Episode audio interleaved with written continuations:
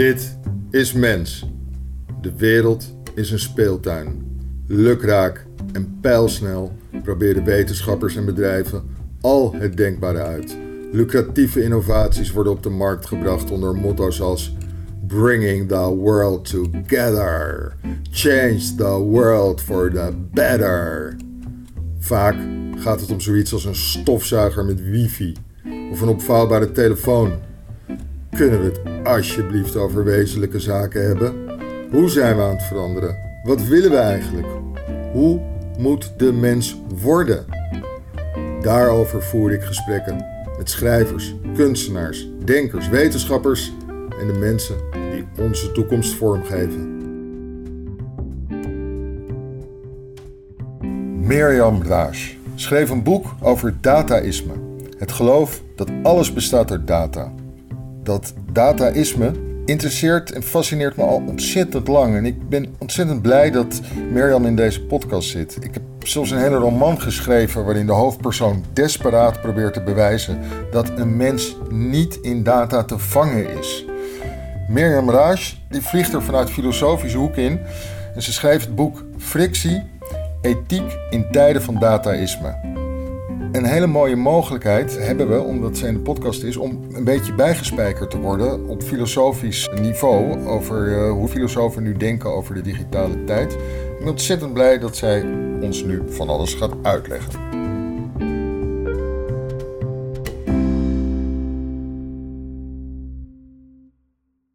Dus Mirjam, jij, jij bent er al, hè? Ja. Nou, heel erg welkom. Fijn uh, dat dit boek geschreven is. Het, het verschijnt bij de Bezig Bij. Uh, het verschijnt deze week of is het net verschenen? Het is Wanneer? net verschenen. 6 mei was de, de presentatie, uiteraard online. Niet uh, in fysieke nabijheid van mensen. Maar het was alsnog een heel feestelijke presentatie. Oké, en het ligt nu dus overal in de winkels. En ik denk dat het daar nog wel eventjes gaat blijven liggen ook. Want het is echt uh, een heel goede manier om je en bij te scholen op, op hoe er over, over deze digitalisering uh, gedacht wordt. En zelf een heel fijn soort essay om te volgen. En, en jouw eigen gedachtegang. Nou, Dankjewel. Laten we beginnen, want ik wil veel van je weten en horen en leren. Heel even, kun je je een beetje introduceren door iets over je achtergrond te vertellen en hoe jij in techniek ook geïnteresseerd raakte? Ik uh, heb een achtergrond in de eerste plaats in de literatuurwetenschap. Dus ik heb vooral theoretische literatuurwetenschap gestudeerd. Dat heb ik uh, aangevuld, om maar even zo te zeggen, met nog een master filosofie. Daar heb ik me vooral bezig gehouden met ethiek. Uh, bij Paul van Tongen onder andere. En uiteindelijk ben ik dan toch gegrepen geraakt, inderdaad, door de technologie en door de digitale cultuur. En ik had zelfs zoiets, laten we zeggen, rond 2008, denk ik. Dus dat was nogal voor Snowden, eigenlijk voordat Facebook ook heel erg kritisch werd bekeken, om maar iets te zeggen. Uh, was het toch al wel duidelijk dat er zo'n grote omwenteling gebeurde in onze maatschappij en cultuur, namelijk de digitale omwenteling. Uh, waar alles door veranderde. Dus reizen, werk vinden, vriendschappen, uh, relaties opdoen. En daar wilde ik meer van weten. Dus uit gewoon nieuwsgierigheid gedreven ben ik me eerst ja, op een soort van amateur manier gaan verdiepen in die ontwikkelingen in de digitale technologie. En ik ben ook zelf gaan bloggen. En, en uiteindelijk heb ik me, mijn werk ervan kunnen maken. En mag ik nu het, uh, het onderzoeken en onderwijzen. Dus daar ben ik heel erg blij mee. Je boek ga, heet Frictie en gaat over ethiek in tijden van dataïsme. Wat is dataïsme? Nou ja, op zijn kortst gezegd is het, is het het geloof dat de wereld te vertalen is in data en dat je daarmee ook uh, met die data de wereld een bepaalde kant op kan sturen, die bovendien beter is dan uh, wat je met alle andere gereedschappen voor elkaar zou kunnen krijgen. En het okay. isme, dat, dat, dat geeft toch wel aan dat het een leer is of een, een overtuiging, een geloof. Ja, voor mij is dat een, een, een belangrijk inzicht dat uh, die data, die worden natuurlijk altijd voorgesteld als heel objectief en neutraal, wetenschappelijk. Uh, bijna alsof ze bestaan in de wereld zonder dat wij er iets mee te maken hebben. Maar ja, ze, ze roepen een, een geloof en een overtuiging op uh, die de wereld inricht rondom die data. En dat is niet een natuurlijk gegeven of zoiets. Dat is een isme in feite. Dus, uh, dus een, een, een ja, okay. iets door mensen gemaakt. Ergens zeg je, ruwe data bestaan niet. Wat bedoel je daarmee? Ja, daar bedoel ik eigenlijk mee. Uh, data worden vaak voorgesteld als of ze uh, zo 1, 2, 3 in de wereld gevonden kunnen worden. Maar dat is helemaal niet zo. Dus zelfs die ruwe data, dus de nog onbewerkte data die in een, in grote database uh, terechtkomen, die zijn nog altijd op de een manier gefabriceerd. En die komen zeg maar niet vanzelf in een database terecht. Een database is, is ingericht, kent een bepaalde architectuur. Uh, er zijn metadata, categorieën, al die dingen meer aan toegevoegd. Dus het is al een bepaalde geproduceerde werkelijkheid. Dus -hmm. zelfs ruwe data, die soort van worden voorgesteld alsof ze als een soort manna uit de hemel komen vallen, zijn eigenlijk al door heel veel stappen van productie heen gegaan. En daarom ja, bestaan ze niet, in ieder geval zoals het vaak wordt gezegd dat ze zouden bestaan. Ja, nou ken ik dit, dit verhaal ken ik vanuit kritiek op algoritmen, waarin wordt gezegd van ja, als je gaat onderzoeken uh, uh, wanneer iemand kredietwaardig is uh, en je stelt de vraag in welke postcode woont iemand, dan ben je al bezig met de data te sturen. Maar in je boek leg je dit ook nog op een andere manier uit. En heel precies. En ga je tot op het niveau van de bits. En de bits, die zal dan de dataist, de gelover in het dataïsme, die zal tegen jou zeggen van... No way, een bit zegt gewoon of iets 0 is of 1. Punt. Maar jij legt uit dat ook daarin al eh, keuzes besloten zitten. Kun je dat nog een keertje uh, aan ons vertellen? Misschien zou ik het niet eens zozeer willen uitleggen aan de hand van bits, maar meer het idee van digitaliteit. Dus digitaliteit wil zeggen dat iets telbaar wordt gemaakt. En om telbaar te zijn, moet iets uh, discreet zijn, op zichzelf staan. Uh, en de hele digitale technologie, kun je zeggen, is opgebouwd rondom die discretie, aanwezigheid en ook abstrahering. Dus uh, om iets te kunnen tellen, om, om het dus in data te vangen, moet iets op zichzelf worden bezien. En niet in relatie tot, uh, tot andere dingen, tot een context of een omgeving of iets dergelijks. Het moet een soort van losgehaald worden uit die omgeving. En dat is eigenlijk al een, een, een welbepaalde manier van kijken naar de wereld ja, die voor ons natuurlijk zo uh, gewoon is. Of wat we zo hebben meegekregen vanuit nou ja, de hele westerse cultuur en filosofie en natuurwetenschap en dergelijke. Dat we bijna niet meer zien dat, dat het eigenlijk al een perspectief is op de buitenwereld die niet uh, vanzelfsprekend of natuurlijk hoeft te zijn. Je hebt ergens heb je ook een voorbeeld, gebruik je over een, een ik denk een Zuid-Amerikaanse stam waarin alleen wordt uh, een bepaald aantal uh, cijfers worden of, of nummers worden gebruikt. Ja, Is dat de Munduruku. Zijn zij goed om uit te leggen wat je, uh, hier, wat je net bedoelde?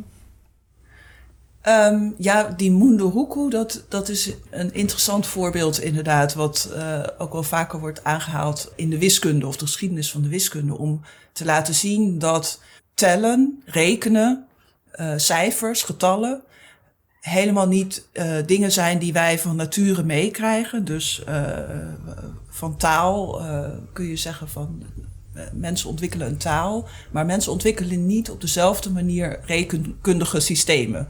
En die Munduruku is inderdaad, uh, dat is een stam uh, die, nou ja, er ook een beetje bekend om is komen te staan dat ze, uh, dat ze maar heel weinig telwoorden hebben in hun taal. dus ze kunnen eigenlijk niet verder tellen dan vier of vijf. En er wordt gezegd dat zelfs de telwoorden die ze hebben, die kunnen ook nog wel verschillen, gewoon in het gebruik dat de ene keer uh, gebruikt iemand een bepaald woord voor, bijvoorbeeld twee, en de andere keer gebruikt hij een ander woord voor twee. Dus het zelfs zo uh, instabiel is de, de taal die zij gebruiken voor getallen en voor tellen. Ja, oké. Okay. En um, ik vond het een, eh, een hele mooie anekdote die stond in uh, het boek van Alex Bellos, volgens mij, over wiskunde. Waarin werd gezegd van ja, maar wat antwoordt iemand van de Munduruku-stam dan als je hem vraagt hoeveel kinderen hij heeft? En hij heeft zes kinderen. Hm. En het antwoord is, hij antwoordt daar niet op, maar hij zal vooral zich afvragen waarom jij in vredesnaam wil weten hoeveel kinderen hij heeft. Dat is zo'n ander perspectief op uh, kennis, bijvoorbeeld, uh, waaruit ook meteen natuurlijk een hele koloniale geschiedenis, wat mij betreft, opstijgt. Uh, waarom moet je eigenlijk kunnen benoemen hoeveel kinderen iemand heeft? En die vraag kun je op allerlei verschillende vlakken natuurlijk herformuleren. Waarom moet Facebook weten welke politieke voorkeuren er in mij huizen? Of waarom moet de wetenschap zo nodig weten hoeveel specifieke emoties een mens heeft? Dat komt voort uit een bepaalde houding ten opzichte van de wereld, waar je best uh, ja, vraagtekens bij kunt stellen. Oké, en een andere houding, dat is dus niet de enige houding die wij kunnen hebben tegenover de wereld. Een andere houding die komt langzaam in jouw boek uh, naar voren en op het eind zeg je daar ook iets meer over. Ik wil nog eventjes terug naar de, naar de data. Uh, je, noemt op een gegeven moment noem je ook data als een hyperobject. En dat doe je geloof ik met Timothy Morton. Uh, daarvan is het dat begrip. Wat, wat is dat, een hyperobject? Ja, dat is een uh, object wat zo groot en uitgestrekt is. En tegelijkertijd diffuus en onzichtbaar misschien wel, dat je er niet uh, bij kunt komen. Je kunt het niet vastpakken. Je kunt ook niet het dus door en door kennen. Een voorbeeld, wat mij betreft, is, uh, is het internet. Het internet, dat, dat begrijpen we denk ik meteen als je eraan denkt. Je kunt, er, je kunt er eigenlijk niet aan denken als aan een afgesloten ding wat je kan oppakken of iets dergelijks. Het is een globaal, wereldomspannend uh, netwerk wat bestaat uit allerlei nou ja, kabels, computers, modems, maar misschien ook wel uh, de mensen die erop zitten, de communicatie die erop plaatsvindt, uh, financiële transacties. Nou ja, noem het allemaal maar op. Het is zo groot uh, en zo alomvattend dat je, dat, je, dat je er niet bij kan. Die ja, soort van uh, stroperigheid en die grootsheid, dat is, dat is denk ik wat, wat belangrijk is van het hyperobject. En als jij kijkt naar dit hyperobject en de manier waarop anderen er naar kijken als, als meer dataistisch, dan kom je met de term frictie. Wat is dat? Wat, wat bedoel je daarmee? Ik denk, voor mij is uh, frictie een kernbegrip, ik denk om twee redenen. En die had ik niet vanaf het begin ook al zelf met elkaar in verband gebracht. Maar frictie verwijst allereerst heel erg duidelijk naar soort het ideaal van de grote technologiebedrijven en dus ook van het dataïsme. Namelijk dat van frictieloos ontwerp, dus frictionless design, friction-free design. En uh, dat is een ideaal wat al in de jaren 80, 90 is ontstaan. Uh, wat ervan uitgaat dat de gebruiker van de technologie zo makkelijk mogelijk moet kunnen schakelen tussen verschillende apparaten en toepassingen. Uh, zodat er zo min mogelijk zeg maar, gaten vallen in die gebruikservaring of dus in, in de dataverzameling. Dus uh, het frictieloze ontwerp wil eigenlijk uh, onzichtbaar zijn. Want we moeten niet te veel mee geconfronteerd worden. Het moet ons gewoon leiden in, in ons gebruik van die technologie. En uh, ja, een beetje uh, gemakkelijk door die hele technologische wereld heen laten bewegen.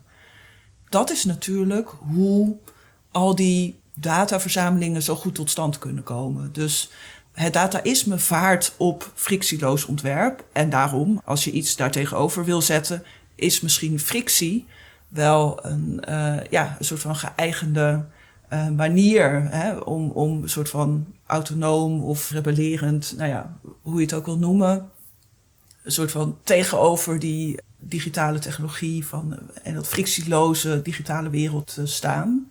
Dus dat is een soort van de ene kant van het verhaal. En aan de andere kant denk ik ook dat frictie heel erg duidelijk te maken heeft met ethiek. Dus ik begon mijn onderzoek en het schrijven ook met het idee van waar is toch de ethiek gebleven in de datawereld? Dus er wordt best wel veel over gesproken van wat is, eh, wat is ethisch verantwoord en hoe moet eh, privacy worden gereguleerd. En dan krijg je van die ethische boards bij Google, bij Facebook. Dat onderwerp ethiek staat best wel op de agenda in de digitale wereld. Maar het komt nooit van de grond. Of daar, er gebeurt nooit echt iets mee. En dat komt, dat is in ieder geval mijn, mijn stelling of hypothese. Dat komt omdat ethiek en frictieloos ontwerp gewoon niet samen kunnen gaan. Want ethiek vraagt om frictie. Ethiek vraagt om dat moment waarop je een soort van halt, wordt, uh, halt gaat houden. Of je stapt in your tracks, weet je wel. Uh, waarop je je moet afvragen van en wat nu? En wat gaat er gebeuren? En wat moet ik doen? En dat is een moment van frictie. Een moment dat eigenlijk niet kan plaatsvinden als, als er geen frictie is. Of dus in een frictieloze wereld. Je legt dit ook uit aan de hand van Simone de Beauvoir, geloof ik. Ja, klopt. Want dit is mijn visie op ethiek. Er zijn heel veel verschillende visies op ethiek. Maar dat idee van ethiek als een moment van frictie, dat, dat leen ik inderdaad van Simone de Beauvoir, die uh, in haar pleidooi voor moraal der dubbelzinnigheid, wat dan een prachtige antidataïstische titel is, zegt: zonder mislukking geen moraal. Sans échec, pas de morale. Daar zit eigenlijk alles al in van wat het betekent om uh, als mens in de wereld je geconfronteerd te zien met keuzes, beslissingen, met wat het betekent om mens te zijn in feite. Je moet iets doen, maar je weet dat wat je doet of wat je kiest altijd ergens tekort zal schieten. Nou ja, dat klinkt voor veel mensen misschien uh, niet heel erg positief uh, in de oren. Ik vind dat een hele mooie beschrijving van, van niet alleen de ervaring, zeg maar, van mens zijn, maar ook van ja, hoe je daar dan op een, op een manier over na kunt denken wat, wat dat kan betekenen en wat je, wat je kunt doen en wat je, wat je zou moeten doen. Het is moeilijk om je, je kop goed omheen te krijgen. Want betekent dus ook dat, dat, dat frictieloze uh, design. dat moet geen, geen problemen, geen moeilijkheden opleveren. Maar is dus niet ethisch. En wanneer er wel moeilijkheden zijn en wel problemen en falen en slechte dingen, dan is er ethiek. Dat is, klinkt heel paradoxaal om te bevatten.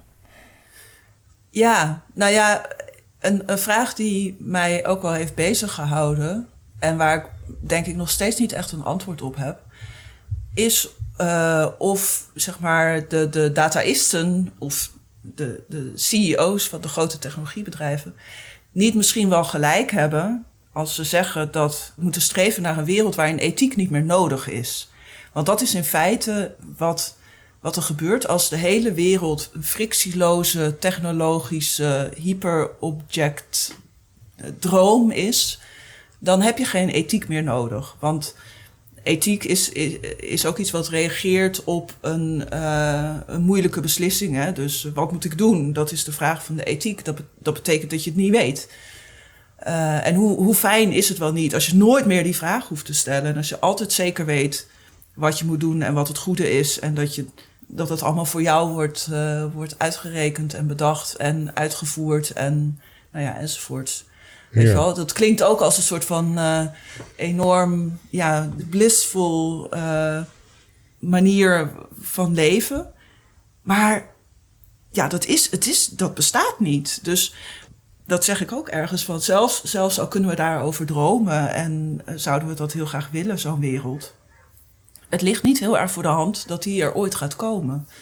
Alhoewel, er zijn dus idioten die dat wel denken. Hè? Die, die je ook in je eigen Noemt. Ik begrijp nu wat je zegt, dus dat er in de kern van ethisch denken zit ook een, eh, een poging om zelf overbodig te worden. Want als het lukt, dan is het de volgende keer, dan is het probleem verdwenen. Dus dat, dat begrijp ik ook. Maar jij noemt ook van die idioten, die dan van die, van die TED-optimisten. Die inderdaad denken dat, dat, dat je de wereld zo kan inrichten dat ieder kan doen wat hij wil. En dat er dan inderdaad geen, geen uh, alle frictie verdwenen is. Ja, maar het, het probleem daarvan is toch dat, uh, dat zij hun eigen visie van de ideale wereld waarin alle problemen uh, weg zijn, presenteren als de ultieme, definitieve, 100% ideale wereld die iedereen zal hebben. Of daar wordt een soort van voetstoot van uitgegaan. Weet je wel, uh, ik in mijn TED-talk schets de ideale wereld die technologie mogelijk gaat maken. En het, het komt niet eens bij die mensen op dat andere uh, burgers of andere culturen, andere bevolkingsgroepen, mannen, vrouwen, kinderen, dat die misschien een heel andere visie hebben van wat een ideale wereld zou behelzen. Dus um, het, die soort van ideale utopie is nog altijd de uitwerking van, ja, van iemands ideale wereld. Van een Amerikaanse Silicon Valley ideale wereld. Ja, precies. Uh, waar ik me dan niet per se in herken. Nee, van de tech-mannetjes. Um, ik wil, uh, voordat we het uh, hebben over een paar alternatieve manieren van kijken die jij noemt. Nog een aantal van de begrippen die je in het boek beschrijft. En je vragen of je die voor ons kan omschrijven. Want het is zo interessant om, daar, om zo daarvan te leren en zelf mee te kunnen denken. Je hebt het over automatons en de-automatons. Wat bedoel je daarmee? um, ja, dat is een goede vraag. Ja, ik denk ook niet dat ik, dat ik ze ergens heel duidelijk heb gedefinieerd. Maar dat komt ook omdat ik me in de vorm een beetje heb geprobeerd te verzetten tegen uh, die idealen van de dataïsme, die zeggen dat je dingen bijvoorbeeld duidelijk moet definiëren. Maar uh, om te beginnen met die automatons. Een automaton is, is op zich iets wat, wat al enkele eeuwen bestaat als, als zeg maar proto-robot. Dus uh, poppen die uit zichzelf konden bewegen en bepaalde taakjes konden uitvoeren. Die werden, werden van oudsher al automatons genoemd. En um, ik denk wat, wat interessant is nu met hoe de, uh, die datatechnologie of de digitale technologie ons als mensen beïnvloedt, um, is dat er niet alleen maar sprake is van automatisering in een soort van de fabrieken en de havens en weet ik veel wat. Maar dat wij als, als mens ook steeds verder worden geautomatiseerd. Dus uh, het frictieloze ontwerp vraagt ook een beetje om uh, de automatisering van de mens zelf. Dus wij worden een soort van automatons. Maar eigenlijk gaat het me veel meer om die de-automatons. Want uh, de de-automatisering dat is niet alleen maar een soort van, oh ja, we hebben automatisering en, en dan zet je dan de-automatisering tegenover. De-automatisering is ook een begrip uit de kunst. Uh, meer in het bijzonder uh, de uh, literatuurtheorie van de Russische formalisten, om maar heel specifiek te worden. Uh, Viktor Sklovsky.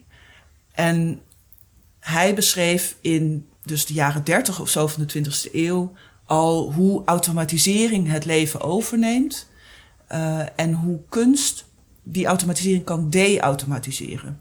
En dat is eigenlijk het uh, nou ja, welbekende beschrijving van kunst als uh, datgene wat, wat je iets als nieuw laat zien. Dus het de-automatiseert de waarneming van de wereld om ons heen en ook van jezelf, mensen om je heen. Ja, is dat niet ook eh, eh, is dat hetzelfde als wat je ook beschrijft van, ik geloof een begrip van Chris Pint, de, de, het, het verbeeldingsverzet? Ja, Chris Pint is een uh, Vlaamse cultuurfilosoof die echt een heel mooi boekje heeft geschreven, wat denk ik ook weer drie jaar oud is of zo, De Wilde Tuin van de Verbeelding. En daarin heeft hij het over inderdaad verbeeldingsverzet en tegenverbeeldingen waarin eigenlijk ons gepresenteerde soort van uh, standaard verbeelding, dus uh, van consumeren, kapitalisme, hard werken, vakantie, nou ja, dat hele, het hele plaatje, zou ik maar zeggen. Uh, waarvan hij zegt, daar moeten we ook een soort van tegen in verzet komen. Of we moeten daar andere verbeeldingen tegenover kunnen zetten. Hè, want wij passen niet allemaal in dat plaatje. En dat moet ook helemaal niet uh, moeten. Dat, dat heeft mij erg geïnspireerd bij het schrijven. Hoe hij uh, probeert inderdaad te formuleren ja, wat alternatieve verbeeldingen zijn. Want ik denk dat dat ook is waar het bij dat dataïsme om gaat. Het is, dat is ook een soort overtuiging, een taal, een leer. Uh, waar je dus andere overtuigingen, talen en leren tegenover zou moeten zetten. En niet alleen maar reactief uh, gaten in moet proberen te prikken. Wat ik in het begin in mijn eigen onderzoek vooral uh, heb geprobeerd. Maar ja, waar je, waar je ja, je eigen tegenverbeelding tegenover kunt formuleren. Oké, oké. Je hebt het op een gegeven moment over Prometheïsche schaamte. Dat is een begrip van Günther Anders. Kun je daar uitleggen wat dat is? Poeh, ja, nou het is best een ingewikkeld uh, begrip. Uh, maar wat sowieso al heel erg uh, grappig of leuk is, is dat dat ook stamt uit. Nou, dat weet ik even niet uit mijn hoofd uit welk jaar, maar laten we zeggen midden 20e eeuw. Dus lang voor de technologie zoals wij die nu allemaal dagelijks gebruiken en kennen, ja, bestond.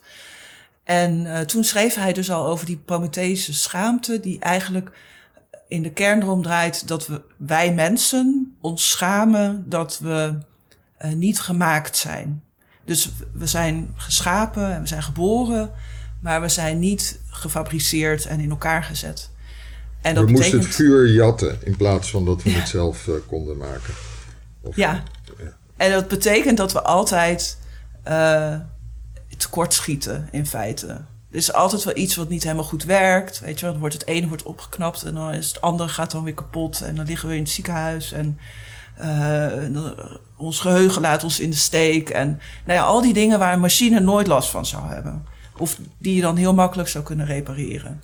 En omdat die machine, die robot, steeds prominenter wordt en steeds geavanceerder, die haalt ons op een gegeven moment in, hè, in, in die efficiëntie en uh, uh, in, in de optimalisatie dan schamen wij ons ervoor. Voor onze eigen niet-efficiëntie en niet-optimalisatie. Die, die algoritmen vinden wij gewoon sowieso beter dan wij zelf denken te kunnen zijn. Die zijn intelligenter. Nou, dat, zo worden ze gepresenteerd. Ik weet niet, ik geloof niet dat dat ook daadwerkelijk waar is. Maar... Ik denk dat wel dat we het zo af en toe ervaren. Dat we er heel, heel simpel dat als ik uh, een tekst zit te typen op mijn computer. En er verschijnt een rood kringeltje uh, onder dat zegt dat ik een uh, woordfout spel. Dan is dat dan mijn Prometheese schaamte. Maar dan heb ik meteen het gevoel, die computer weet het beter dan ik. Ja, ja. Dus ik denk ja. dat, we, dat, dat we heel erg leven in het gevoel van de, ook, al, ook al weten we bewust wel, uh, uh, kunnen we wel uh, met jouw boek lezen en, en begrijpen dat, dat, dat het niet zomaar zo is, maar dat we in de dagelijkse praktijk steeds vertrouw, toch vertrouwen op dat die computer net iets beter weet dan wij. Ja, ja, maar daarom vind ik die filosofie van Simone de Beauvoir ook zo troostend eigenlijk ook. Omdat zij precies die mislukking of die Hè, dat je niet alles altijd ja, uh, doet op precies de juiste manier of de handigste manier. Die stelt zij centraal in uh, de vraag: wat moet ik doen? Dus de vraag naar het goede. En dat, ja, dat is niet alleen een soort van descriptief, maar ook uh, prescriptief vind ik dat, ja, heb ik daar wel heel veel aan gehad. Ja. Want hoe erg is het nou eigenlijk dat je niet alles in één keer goed kan opschrijven? Ja, het wordt ons ook voorgehouden dat waarde op zo'n manier bijvoorbeeld te berekenen is. Of uh, hè, die computer, die kan misschien wel jouw spelling verbeteren, maar die kan nog steeds dat stuk niet schrijven. Dus waar hebben we het helemaal over? Ja, nou ja, het is misschien ook nog dat, het, dat als je er nog, daar ook daar nog meer een, een vergrootglas op legt van wat er dan eigenlijk gebeurt. Dus misschien is het niet alleen zo dat het verschil tussen ons en een computer is dat wij foutjes kunnen maken en, en frictie kunnen hebben. Maar misschien gebeurt dat, is het meer zo dat wij dat kunnen herkennen en daar vervolgens iets mee kunnen doen en daar iets uit ontstaat. Terwijl bij die computer ook huis wel foutjes gebeuren en frictie op, komt. Maar dat daar niet een, een hoger bewustzijn is dat dat kan herkennen. En er iets vervolgens over na kan denken en er iets mee kan doen. Nee, dus eigenlijk, uh, want het is natuurlijk ook onzin om te denken dat computers van A tot Z de hele tijd heel uh, keurig werken. Want hè, dat is ook mhm. niet zo. Maar dat, die geeft daar geen betekenis aan. Ik denk dat dat ook uh, is waar het dan om neerkomt. Zeg maar, als mens kun je dat aangrijpen om, uh, om betekenis te creëren en om verder te komen in je begrip van de wereld. Ja. En betekenissen en begrip en zo, ja, die ontstaan eigenlijk vanuit die wrijving, vanuit die frictie. Zonder frictie heb je ook geen kennisvermeerdering en dat soort dingen. En komen we hier ook een beetje op waar je het op een gegeven moment heb je het ook over dividu. En is dat ook misschien een beetje het verschil tussen het dividu en het individu? Dat in de manier waarop we al die deelbare processen die binnen onszelf allemaal gebeuren, uh, beginnen te interpreteren en te vormen tot een eigen geheel, dat daar het individu ontstaat? Dit klinkt alsof ik een domme vraag stelde, Mirjam. Nee hoor. ik zit gewoon uh, even een soort van te pijnsen over die twee woorden. Want eigenlijk, uh, dat schrijf ik ook in mijn boek, het individu uh, en het dividu, die hebben zo allebei hun voor- en nadelen of hun goede en slechte kanten. Ik, ik, ik, ben niet per se een fan van het individu en ook niet per se van het dividu. Ik denk dat beide begrippen iets beschrijven wat aan de hand is. Dus aan de ene kant uh, het individu als, als de hele mens. Uh, met autonome beslissingen, met een idee van wie die is, met een wil die die uitvoert in de wereld. Weet je wel, dat is ook heel erg waardoor we in, in heel veel problemen zijn gekomen, zou ik maar zeggen, als mens. Dat we, dat we allemaal individuen zijn. Ik zou niet per se daar ja, zonder nadenken naar terug willen of op terug willen grijpen. Maar ja, dat dividu, dus de, de, de gedeelde mens, uh, die is opgedeeld in al zijn kleine profieltjes en categorieën en eigenschappen en datastromen. Dat is ook niet, weet je, dat is ook niet ideaal. Want doordat hij de het is opgedeeld in allerlei onderdelen, is hij ook beheersbaar en is hij te sturen en kan hij niet heel worden. Dat is ook niet iets wat je, wat je per se uh, positief zou hoeven noemen. Dus ik vind allebei die begrippen lastig. En uh, ja, ik weet ook niet uh, wat, daar, wat je daar dan nog meer bij kunt stellen. Het is ook niet het een of het ander. Hè? Het is een beetje de dataïstische manier van denken. Dat het of het een moet zijn of het ander. Ja, ik denk dat we, dat we beide zijn. Maar het zou mooi zijn als er nog een derde begrip bij zou komen. Okay. maar dat heb ik niet bedacht. ik heb wel allerlei begrippen bedacht. Maar nee, die nog zoiets. Een multividu, daar, daar, dat zal vast ook iets zijn. Nou, twee uh, of drie dingen heb ik, wilde ik vragen over wat je tegenover de dataïsme zet. En dan wil ik alleen nog even vragen over of je je kritiek op uh, zo iemand als Harari wil samenvatten. Harari die, die uh, heeft zo'n zo'n derde boek geschreven met allemaal essays over hoe de toekomst gaat worden. Als je dat zo helemaal leest, dan is dat duidelijk knap hoe die man veel kennis weet samen te vatten en te leiden uh, richting één geheel. Maar het is ook een heel klein beetje alsof hij het hele humanisme al gewoon gedagkust. Maar je formuleerde dat heel mooi. Precies wat ik bedoelde. Iets over dat hij, wat hij, waar hij kritiek op brengt, eigenlijk op een soort presenteerblaadje op doft, alsof hij het toch eigenlijk heel erg fijn vindt. Namelijk dat de mens verdwijnt. Ik weet niet hoe je dat. Weet je nog hoe je dat zei? Ja, hij is een kok die het laatste avondmaal iets te verlekkerd opdient.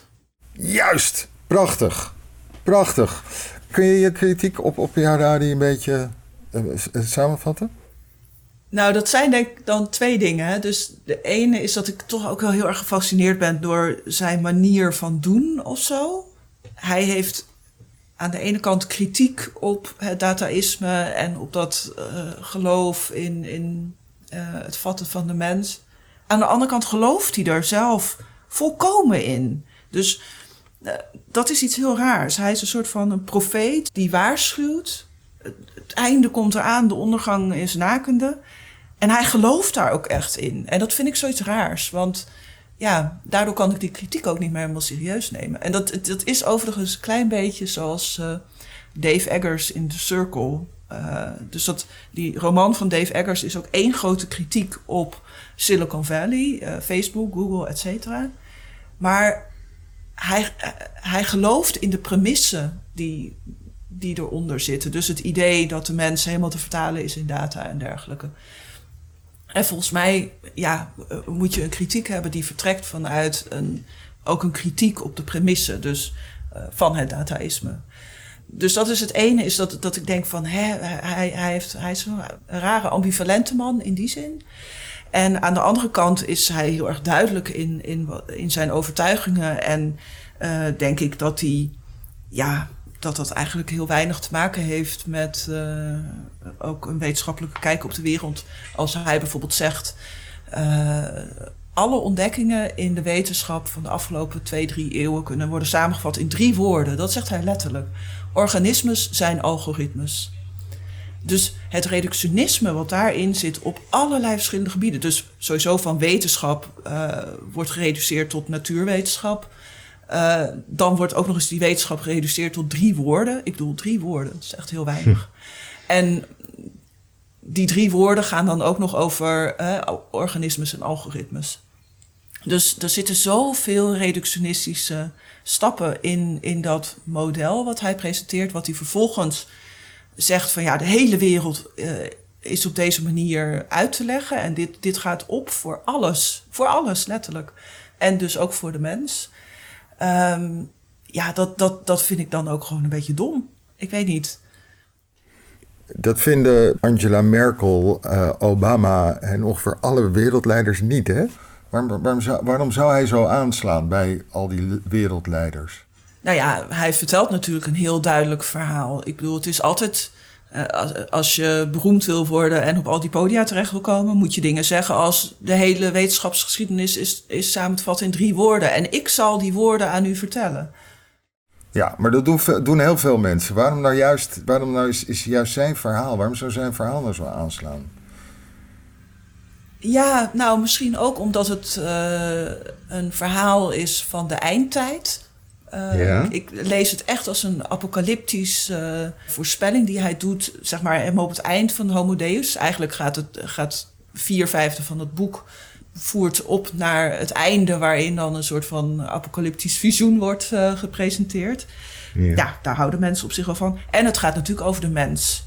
Dus dat zou ook zijn waarom, waarom wij daar graag naar luisteren en dat lezen. En hij kan natuurlijk goed, uh, het goed opschrijven en verwoorden. En hij heeft mooie anekdotes, et cetera. Maar ja, het gaat over de mens. Het, uh, het gaat over een, een eindtijd die dan toch is verpakt in een belofte van iets wat beter wordt. Want het is niet alleen dat wij mensen soort van ten onder zullen gaan. Maar het is voor een soort good cause. Want, want na ons komt Homo Deus. Dus we gaan ten onder om onze soort uh, vooruit te brengen. En nog beter te laten maken. En echt een paradijs te laten uh, stichten, in feite. Ja, ik vraag me af of hij ook een soort volgende stap maakt voor de mensen die groot geworden zijn en geloven in een soort in en het vooruitgangsideaal en het neoliberalistische wereldidee. Dat wij zelf als mensen de wereld steeds beter aan het maken zijn. En dat die een soort heel mooie, mooi vervolgperspectief daarop biedt. Zelfs voor het bedrijfsleven. Want die kan ook gewoon mooie nieuwe spullen maken voor uh, op de volgende stappen richting Homo Deus. Ja, eigenlijk is inderdaad uh, dat visioen wat Harari schetst, is, een, is ook heel neoliberaal visioen. Want het gaat allemaal over inderdaad uh, uh, bezit en kapitalisme en optimalisering. En dat, dat zegt hij ook. Hè. Hij heeft wel die kritische kant ook daarin gebouwd. Van, er zijn grote groepen mensen die uh, als een soort slaven dit allemaal voor elkaar moeten krijgen en moeten werken, weet je wel, voor, voor bijna niks. Om, om de rest van de mensen een soort van luxe te geven. Hij, dat, dat erkent hij allemaal, dat benoemt hij ook. En toch is het voor, voor, voor iets beters wat er dan in de toekomst op zal volgen. Ja, ja. oké. Oké, um, je noemt twee manieren om je tegenover de data te gebruiken, of het idee dat alles uit data bestaat. De ene is uh, door uh, gewoon idioot te zijn, toch? Je als een idioot te gedragen. Zeker. En de ander heb ik niet helemaal begrepen. Dat gaat over luisteren.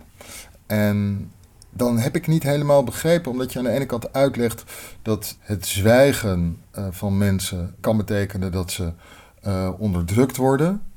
En dat ze hun verhaal niet kwijt kunnen, of dat er niet naar ze geluisterd wordt, omdat ze een andere kleur hebben, een, een, een gewoon vrouw zijn, of uh, andere seksualiteit, of, of nog andere dingen. En aan de andere kant zeg je dat zwijgen en stilte juist heel goed zijn om, om af en toe te praktiseren. En ik, ik heb gewoon niet helemaal begrepen wat je bedoelde met dat luisteren als oplossing. Uh, ja, dat is een hele goede vraag. Waar ik, nou, ik heb alleen niet begrepen, iets langer over na zou moeten denken. Nou, om te beginnen even met dat zwijgen en die stilte.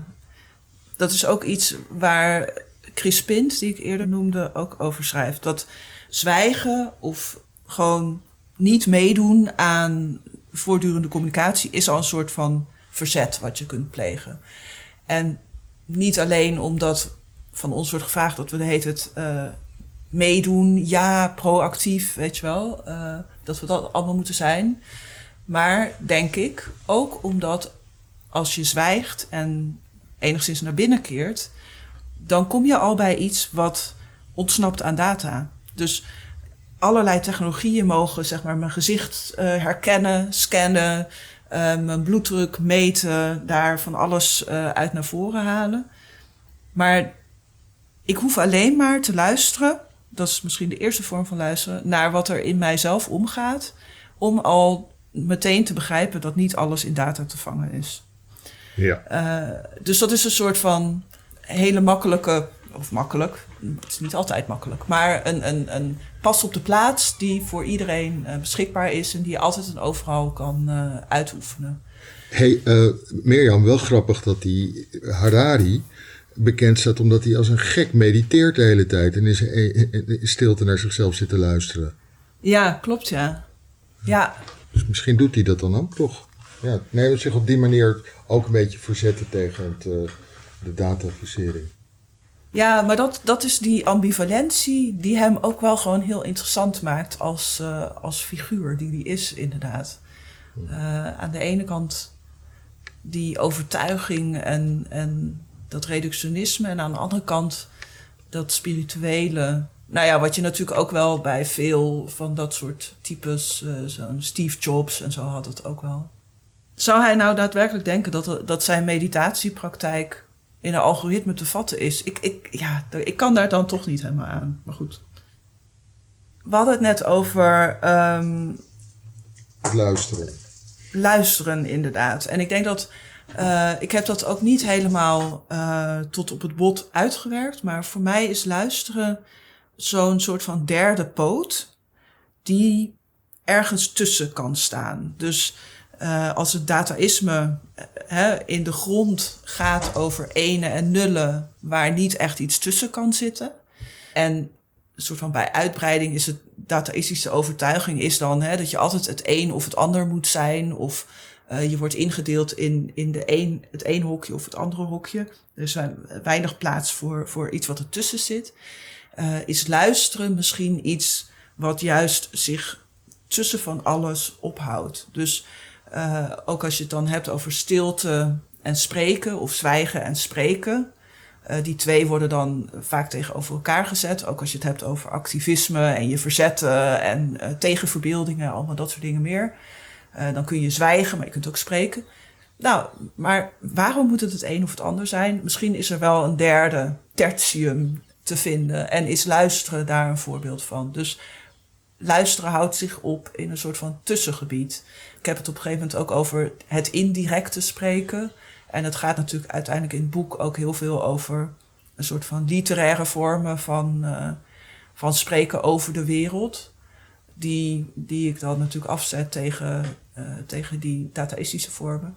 En het indirecte spreken hoort daar dus ook bij. Dus uh, spreken in het besef dat je nooit één op één iets kunt zeggen over wat je in de wereld aantreft, maar dat je daar een indirecte vorm voor moet gebruiken.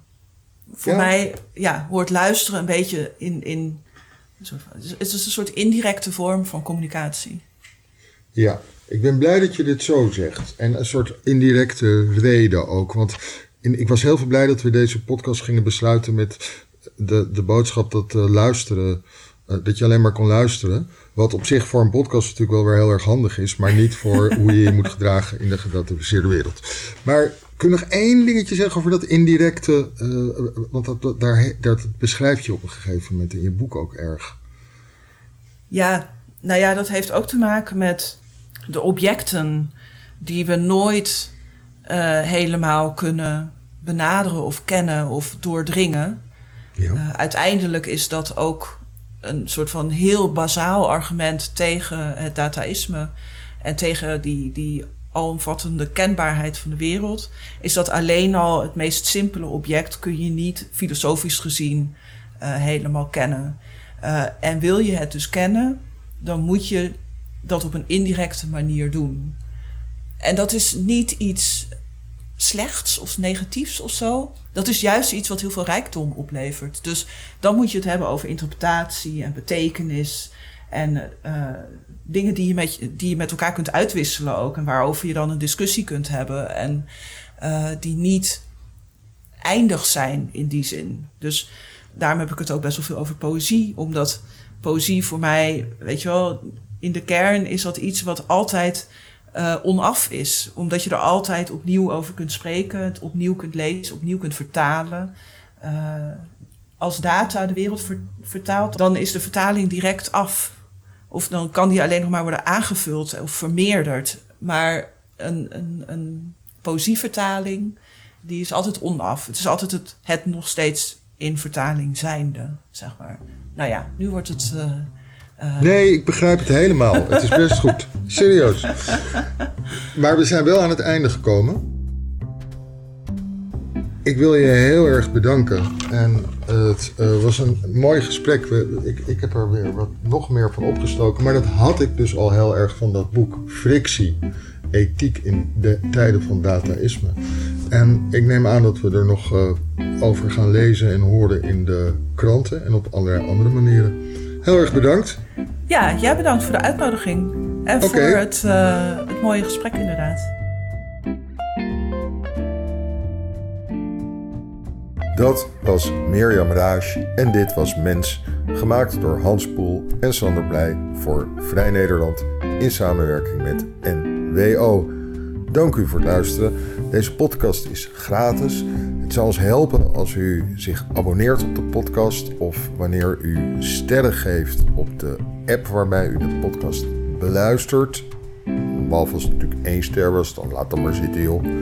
U kunt zich ook abonneren op Vrij Nederland. Dat kan op de website www.vn.nl waarop allerlei goede proefabonnementen staan. Dank u wel. Tot de volgende keer.